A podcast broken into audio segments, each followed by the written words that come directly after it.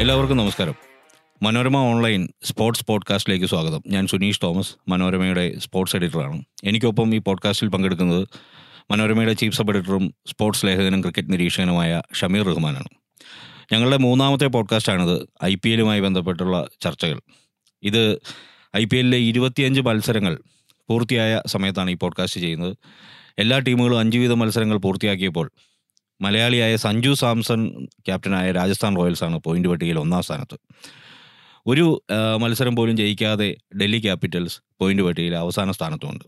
ഷമീർ ഈ ഒരു I P എല്ലിന്റെ ഒരു പ്രത്യേകത തോന്നിയത് കഴിഞ്ഞ മുൻ വർഷങ്ങളിൽ നിന്ന് വ്യത്യസ്തമായി ഐ പി എല്ലിന് വലിയൊരു ആരാധക പിന്തുണയും വലിയ കാണികളുടെ എണ്ണത്തിലുള്ള വൻ വർധനയുമൊക്കെ ഉള്ള ഒരു ഐ പി എൽ ആയി തോന്നുന്നു. കാരണം മുൻ വർഷങ്ങളിലൊക്കെ ഐ പി എല്ലിന്റെ തുടക്കത്തിൽ ഒരു ആവേശം ഉണ്ടാകുകയും പിന്നീട് ഇടനേരത്തായപ്പോഴത്തേക്ക് അതങ്ങ് ഇല്ലാണ്ടാവുകയും കുറയുകയും. ഇല്ലാണ്ടാവുമെന്ന് ഞാൻ പറയുന്നില്ല കുറയുകയും ഒക്കെ ചെയ്തിട്ട് പിന്നീട് ഫൈനലിലേക്ക് ഒരു സമയമാകുമ്പോഴത്തേക്കായിരുന്നു ആവേശം കണ്ടിരുന്നത്. പക്ഷെ ഇത്തവണ അങ്ങനെയല്ല ഐ പി എല്ലിന്റെ ഒരു ഗ്രാഫ് മുകളിലേക്ക് തന്നെയാണ് എന്ന് തോന്നുന്നു അല്ലേ? അതെ അതെ തീർച്ചയായും. സുനീഷ് പറഞ്ഞത് വളരെ ശരിയാണ്. അത് രണ്ട് രീതിയിൽ നമുക്കതിനെ കാണാം. ഇപ്പം ഈ കഴിഞ്ഞ ദിവസം ചെന്നൈ ബാംഗ്ലൂർ മത്സരം നടക്കുമ്പോൾ ഡിജിറ്റൽ പ്ലാറ്റ്ഫോമിൽ അത് വീക്ഷിച്ചത് രണ്ട് കോടിയിലധികം പ്രേക്ഷകരാണ്. അതേസമയം ഈ സാധാരണഗതിയിൽ ബാംഗ്ലൂരാണ് ആയിരുന്നു മത്സരം. ബാംഗ്ലൂർ മത്സരങ്ങൾ നടക്കുമ്പം അവിടെ ശരിക്കും പറഞ്ഞാൽ ആർ സി ബി ഫാൻസിന്റെ ഒരു സാഗരമാണ് കാണാറ്. ഈ കഴിഞ്ഞ കളിയിൽ പക്ഷേ നിറയെ ഈ ചെന്നൈയുടെ ഈ യെല്ലോ ആർമി അവിടെ ഉണ്ടായിരുന്നു. അവരുടെ മഞ്ഞ യൂണിഫോം ഇഷ്ടം പോലെ ആളുകളുണ്ടായിരുന്നു. അതെ അതെ അത് മത്സരത്തിൽ വ്യക്തമായിരുന്നു. അതെ അതെ. അപ്പോൾ അതിനൊരു കാരണം പറയുന്നത് ചെന്നൈയും ബാംഗ്ലൂരും തമ്മിലുള്ള കണക്ടിവിറ്റിയുടെ ഒരു അഡ്വാന്റേജ് ഉണ്ട്. പതിനൊന്ന് ട്രെയിനുകളുണ്ട്. ഫ്ലൈറ്റിലാണെങ്കിൽ ഒരു മണിക്കൂർ മതി. ഡ്രൈവ് ചെയ്യുകയാണെങ്കിൽ അഞ്ചോ ആറോ മണിക്കൂർ മതി. അപ്പോൾ ശരിക്കും ആരാധകർ ഈ റോഡിൽ കൂടെയും ട്രെയിനിൽ കൂടെയും ഫ്ലൈറ്റിൽ കൂടെയൊക്കെ അങ്ങോട്ടും ഇങ്ങോട്ടും കളിക്കാരെ പോലെ ട്രാവൽ ചെയ്ത് ഹോം ആൻഡ് അവേ പോകുന്നൊരവസ്ഥയുണ്ടായി ഈ യൂറോപ്യൻ ലീഗുകളിലെ ട്രാവലിംഗ് ഫാൻസ് എന്ന് നമ്മൾ വിളിക്കുന്ന അതേ ഒരു അതെ അതെ. ആ ഒരു പരുവത്തിലേക്ക് ഐ പി എല്ലും മാറി വരുന്നു എന്നുള്ളതാണ്. ഡിജിറ്റൽ പ്ലാറ്റ്ഫോമിൽ അതിന്റെ ഒരു അനുരണനം നമുക്ക് ഇത്തവണ കാണാൻ കഴിയും. ഡിജിറ്റൽ പ്ലാറ്റ്ഫോമിനെ കുറിച്ച് പറയുമ്പോൾ ഇത്തവണ ഐ പി എല്ലിന്റെ സംപ്രേഷണത്തിൽ കുറേയേറെ മാറ്റങ്ങൾ ഈ ഡിജിറ്റൽ പ്ലാറ്റ്ഫോമിന്റെ വരവോടുകൂടി വന്നിട്ടുണ്ട്. കുറേയേറെ അഡ്വാന്റേജ് അതിന്റെ ഇപ്പോൾ കൂടുതൽ ഉപയോഗിക്കുന്ന ക്യാമറകളുടെ കാര്യത്തിലാണെങ്കിലും സാങ്കേതികവിദ്യകളുടെ കാര്യത്തിലാണെങ്കിലും ഒക്കെ ഒരുപാട് മാറ്റങ്ങൾ വന്നിട്ടുണ്ടല്ലേ? അതെ അതെ അതെ. ഡിജിറ്റൽ പ്ലാറ്റ്ഫോം ഒന്നാമത് ഫ്രീ ആണ് ആക്സസ് കൂടി. അപ്പം ആളുകൾക്ക് പണം മുടക്കാതെ കാണാൻ പറ്റുന്നു എന്നുള്ളൊരു സൗകര്യമുണ്ട്. പിന്നെ അതിന് കണക്ടിവിറ്റി മിക്കവാറും എല്ലാവർക്കും കിട്ടുന്നുണ്ട്. പഴയ പോലെ തടസ്സങ്ങളില്ല. പിന്നെ അത്യാവശ്യം ഈ സ്റ്റാർ ബ്രോഡ്കാസ്റ്റിന് വ്യത്യസ്തമായിട്ടുള്ള ഈ കമൻട്രി ഉണ്ട് അതിൽ അതിൽ വ്യത്യസ്ത ഭാഷ പന്ത്രണ്ട് ഭാഷകളിൽ കമൻട്രി അവൈലബിൾ ആണ്. അപ്പോൾ പ്രാദേശിക ഭാഷയിൽ സ്വന്തം മാതൃഭാഷയിൽ കളി കേൾക്കാൻ പറ്റുന്നു എന്നുള്ളൊരു സൗകര്യമൊക്കെ ആളുകൾ നന്നായിട്ട് ഉപയോഗിക്കുന്നുണ്ട്. പിന്നെ കളിയുടെ ക്വാളിറ്റി കൂടി എന്നുള്ളതും കൂടെയാണ്. എന്റർടൈൻമെന്റ് വാല്യൂ വളരെ കൂടിയിട്ടുണ്ട്. അത് വളരെ ശരിയാണ് അല്ലേ ഷമീർ? കാരണം കഴിഞ്ഞ ദിവസം ഫാഫ് ഡുപ്ലസി ഒരു കമന്റ് നടത്തിയിരുന്നല്ലോ. അതായത് ഇമ്പാക്ട് പ്ലെയറിന്റെ വരവോടുകൂടി ഐ പി എല്ലിലെ ഒരു ടോട്ടൽ എന്ന് പറയുന്നത് പണ്ടൊക്കെ നൂറ്റി എഴുപത്തഞ്ച് റൺസ് എടുത്തു കഴിഞ്ഞാൽ മത്സരം ഒരു ആ ടീമിന് ജയിക്കാൻ ഒരു വിജയ പ്രതീക്ഷയുണ്ടായിരുന്നു. ഇപ്പോൾ അത് ഇരുന്നൂറ് കഴിഞ്ഞു. കാരണം പന്ത്രണ്ട് പേരാണ് ഇപ്പോൾ ഒരു ടീമിലുള്ളത് ഒരു ഇമ്പാക്ട് പ്ലെയറോട് വന്നപ്പോൾ അത് ഒരു ഒരു നിരീക്ഷണം ഒരു ഒരു പ്രധാനപ്പെട്ട നിരീക്ഷണമാണ്. അതുപോലെ റാഷിദ് ഖാൻ കഴിഞ്ഞ ദിവസം ഒരു ഇന്റർവ്യൂവിൽ പറഞ്ഞിരുന്നു. അതായത് ഈ ഓൾറൗണ്ടർമാരുടെ ഒരു പ്രസക്തി. നമ്മൾ കഴിഞ്ഞ മുൻ പോഡ്കാസ്റ്റിൽ ഷമീർ തന്നെ സൂചിപ്പിച്ചൊരു സംഗതിയാണ്. ഈ ഓൾറൗണ്ടർമാരെന്ന് പറഞ്ഞാൽ പെർഫെക്റ്റ് ആയ ഓൾറൗണ്ടർമാരല്ലാത്തവരുടെ പ്രസക്തി ഇല്ലാതായി. കാരണം ഒന്നെങ്കിൽ ബാറ്റർ അല്ലെങ്കിൽ ബോളർ അങ്ങനെയുള്ള ഒരാളുടെ ആൾക്ക് ഇനി ടീമിൽ സ്ഥാനമുള്ളൂ എന്ന രീതിയിലേക്ക് കാര്യങ്ങൾ മാറി. ഈ ഒരു കളിയുടെ നിലവാരം മാറുന്നു കളിയുടെ സ്വഭാവവും മാറുന്നുണ്ടല്ലേ അപ്പോൾ അങ്ങനെയാണ് അതെ അത് ഏറ്റവും അവസാനം നമുക്ക് വ്യക്തമായി കണ്ടത് മുംബൈ ഏറ്റവും അവസാനം ജയിച്ച മത്സരത്തിൽ ക്യാമറോൺ ഗ്രീനിന്റെ പ്രകടനമാണ്. ബാറ്റ് കൊണ്ടും ബോൾ കൊണ്ടും അദ്ദേഹം ശരിക്കും ഓൾറൗണ്ടറായി പിന്നെ നമുക്ക് കാണാൻ കഴിയുന്നത് ഹാർദിക് പാണ്ഡ്യയുടെ പ്രകടനത്തിലാണ്. ഹാർദിക് പാണ്ഡ്യ കഴിഞ്ഞ ദിവസം ടെസ്റ്റ് മാച്ചിൽ എറിയുന്ന പോലെയാണ് ബോൾ ചെയ്തത്. നല്ലതായിട്ട് സ്വിങ് ചെയ്യുന്നുണ്ടായിരുന്നു. അദ്ദേഹം മികച്ച ബാറ്റ്സ്മാൻ കൂടിയാണ് ക്യാപ്റ്റനുമാണ് ഇമ്പാക്റ്റ് പ്ലെയറുടെ കാര്യം പറയുമ്പം ഇമ്പാക്റ്റ് പ്ലെയറെ ഈ ഇപ്പോൾ ടീമുകൾ ഉപയോഗിക്കുന്നത് വേറെ രീതിയിലാണെന്ന് തോന്നുന്നു. അപ്പം ചെന്നൈ ബാംഗ്ലൂർ മത്സരത്തിൽ നമുക്കത് കാണാൻ കഴിഞ്ഞു. ചെന്നൈ ഇരുന്നൂറ്റി ഇരുപത്തഞ്ചിലധികം സ്കോർ ചെയ്തത് അതിന്റെ ഒരു പ്രത്യാഘാതം കൊണ്ടാണ്. പത്തോ പതിനഞ്ചോ ഇരുപതോ റൺസ് കൂടുതൽ എക്സ്ട്രാ ബാറ്ററി വെച്ച് സ്കോർ ചെയ്ത് പാർ സ്കോറിന് വളരെ മുകളിൽ പോകുക എന്നുള്ളൊരു തന്ത്രം കൂടി ഇമ്പാക്റ്റ് പ്ലെയറെ കൊണ്ട് ടീമുകൾക്ക് സാധിക്കുന്നുണ്ട്. അത് വിന്നിങ് ഫോർമുലയാവുന്നു അതുകൊണ്ട് എന്ത് സംഭവിച്ചു എന്ന് വെച്ച് കഴിഞ്ഞാൽ വളരെ ശക്തമായി ബാറ്റ് ചെയ്ത ആർ സി ബി എട്ട് റൺസിന് തോറ്റുപോയി. ഇമ്പാക്റ്റ് പ്ലെയറുടെ ഒരു പ്രത്യാഘാതമാണത്. ക്രിക്കറ്റിൽ ഇത്തരത്തിലുള്ള മാറ്റങ്ങൾ വരുന്നു എന്ന് പറയുന്ന ഒരു ചില്ലറ കാര്യമല്ല. ഉദാ അതുപോലെ തന്നെ ക്രിക്കറ്റ് വളരെ സാങ്കേതികമായും മെച്ചപ്പെടുന്നു. ക്രിക്കറ്റിനെ സാങ്കേതികമായി അനലൈസ് ചെയ്യുന്നതിൽ ഒരുപാട് പുരോഗതികൾ ഉണ്ടാകുന്നു എന്ന് മനസ്സിലാകുന്നുണ്ട്. പ്രത്യേകിച്ച് ഡിജിറ്റൽ പ്ലാറ്റ്ഫോമിൽ കളി കാണുമ്പോൾ നമുക്ക് മനസ്സിലാകും. കാരണം ഒരു ബാ ഒരു ബാറ്റ്സ്മാനെ അല്ലെങ്കിൽ ബോളറെ എങ്ങനെയൊക്കെയാണ് ഈ പുതിയ സാങ്കേതിക വിദ്യ അയാൾ പ്രകടനത്തെ അനലൈസ് ചെയ്യുന്നതെന്ന്. കഴിഞ്ഞ ദിവസം മലയാള മനോരമയിൽ തന്നെ സ്പോർട്സ് പേയിൽ ഒരു ലേഖനം ഉണ്ടായിരുന്നു. സൂര്യകുമാർ യാദവിന്റെ വിമുഖത എന്നായിരുന്നു സ്റ്റോറിയുടെ തലക്കെട്ട്. അത് വി ഏരിയയിൽ കളിക്കുന്നതിൽ സൂര്യകുമാർ യാദവ് കാണിക്കുന്ന വിമുഖതയെക്കുറിച്ചാണ്. സൂര്യകുമാർ യാദവ് കഴിഞ്ഞ കുറേ മത്സരങ്ങളായി മോശം പ്രകടനമായിരുന്നു. അതിനുശേഷം ഒരു മത്സരത്തിൽ തിളങ്ങിയെങ്കിലും ഹൈദരാബാദിനെതിരെ കഴിഞ്ഞ മത്സരത്തിൽ ഏഡൻ മാർക്കറത്തിന്റെ ഒരു സുന്ദരമായൊരു ക്യാച്ചിൽ അതിസുന്ദരമായ ഒരു ക്യാച്ചിൽ അദ്ദേഹം പുറത്തായി വീണ്ടും ഫോം ഔട്ടാണോ അല്ലെങ്കിൽ ഈ പറഞ്ഞ നമ്മൾ മനോരമയുടെ സ്റ്റോറിയിൽ പറയുന്ന പോലെ തന്നെ ഒരു ദൗർഭാഗ്യമാണോ അദ്ദേഹത്തെ കീഴടക്കിയിരിക്കുന്നത് നമുക്കറിയില്ല. എന്തു തന്നെ ആയാലും ഈ സൂര്യകുമാറിന്റെ ഈ വി ഏരിയയിൽ കളിക്കാനുള്ള ആ ഒരു മടിയെക്കുറിച്ച് പോലും കൃത്യമായി അനലൈസ് ചെയ്യാൻ പറ്റുന്നത് ഇപ്പോൾ ഇത്തരത്തിലുള്ള ഈ സാങ്കേതികമായ പുരോഗതി കൊണ്ടാണ്. അതെ യഥാർത്ഥത്തിൽ ഈ ഒരു താരത്തിന്റെ പോസിറ്റീവ് സൈഡ് കൊണ്ട് അദ്ദേഹത്തെ പുറത്താക്കുന്ന ഒരു തന്ത്രം ടീമുകൾ പ്രയോഗിക്കും ചിലപ്പം. സൂര്യകുമാറിന്റെ ഏറ്റവും പ്രധാനപ്പെട്ട ക്വാളിറ്റി എന്താണെന്ന് വെച്ച് കഴിഞ്ഞാൽ സാധാരണത്തെ ബിഗ് ഹീറ്റർമാർ ഇപ്പോൾ പൊള്ളാട് ഗെയിലൊക്കെ തുടങ്ങിയ ഒരു വീൽ നേരെ സ്ട്രെയിറ്റ് ആയിട്ട് സിക്സ് അടിച്ചിട്ട് ടീമിനെ മുന്നിൽ എത്തിക്കുന്ന ഒരു തന്ത്രമാണ്. അതേസമയം Suryakumar square off the wicket V area ഒഴിവാക്കിയിട്ട് സാധാരണ ഫീൽഡർമാർ ഇല്ലാത്ത പോക്കറ്റുകളിൽ അസാധാരണമായ ഷോട്ടുകൾ കളിച്ച് സ്കോർ ചെയ്യുന്ന ഒരു കളിക്കാരനായിരുന്നു. അദ്ദേഹത്തെ അതേ ഷോട്ടുകൾ കളിക്കാൻ വിടുക അവിടെ ഫീൽഡറെ വെക്കുക എന്നുള്ളൊരു തന്ത്രമാണ് ഇപ്പോൾ പല ടീമുകളും ഉപയോഗിക്കുന്നത്. അദ്ദേഹം ഈ എയറിൽ ഷോട്ടുകൾ കളിക്കും. അവിടെ ഫീൽഡർ ഉണ്ടെങ്കിൽ അത് ക്യാച്ചാണ് അദ്ദേഹം പുറത്താവും.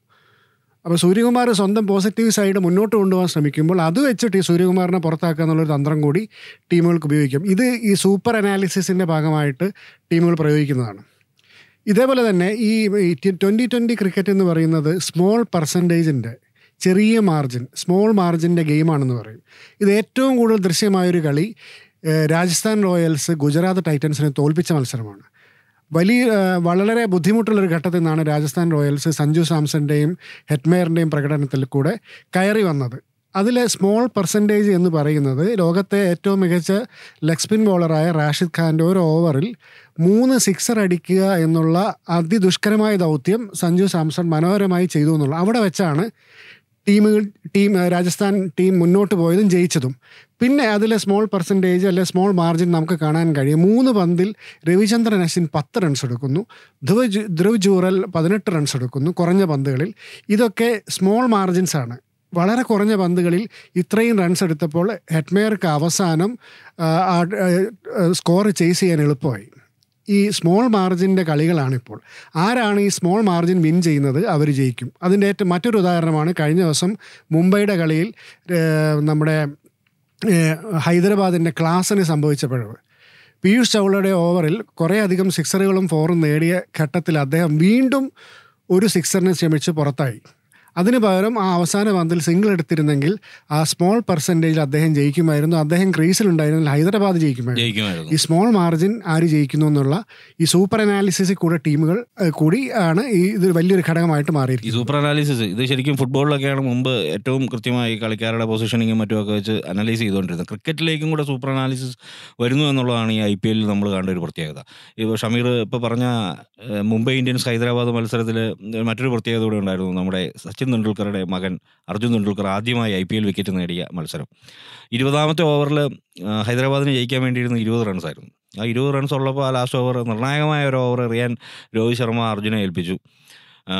ഇപ്പം നമുക്കറിയാം ട്വന്റി ട്വന്റിയിൽ ഇരുപത് റൺസ് എന്ന് പറയുന്നത് ഒരു ഒരു വലിയൊരു വലിയൊരു ലക്ഷ്യമൊന്നുമല്ല. കാരണം ഇരുപത്തൊമ്പത് റൺസ് വേണ്ടപ്പോൾ മുപ്പത്തൊന്ന് റൺസ് അടിച്ച റിങ്കു സിംഗിന്റെ ഇതേ കാലത്താണ്. പക്ഷേ ആ സമയത്ത് ക്രീസിലുണ്ടായിരുന്ന ഹൈദരാബാദിന്റെ ഭുവനേശ്വർ കുമാറും അബ്ദുൽ സമദുമായിരുന്നു അർജുൻ വളരെ നന്നായി തന്നെ ബോൾ ചെയ്തു. അർജുൻ തെണ്ടുൽക്കറെ നമ്മൾ ശ്രദ്ധിക്കുന്നത് സച്ചിൻ തെണ്ടുൽക്കറുടെ മകനായതുകൊണ്ടാണ്.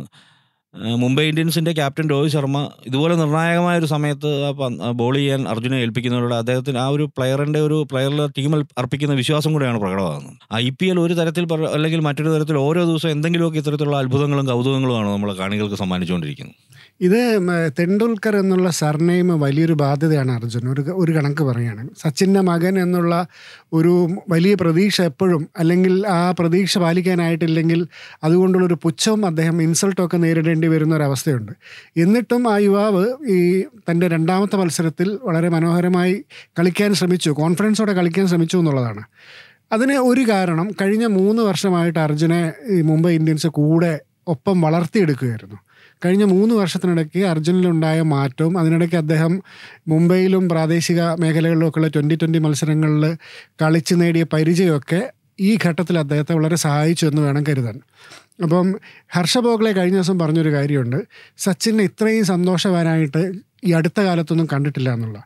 അർജുൻ മുമ്പ് കളിക്കുന്നതൊന്നും അതായത് ഐ ഈ ഐ പി എല്ലിന് മുൻപ് അർജുൻ കളിക്കുന്നതൊന്നും സച്ചിൻ നേരിട്ട് പോയി കണ്ടിട്ടില്ല.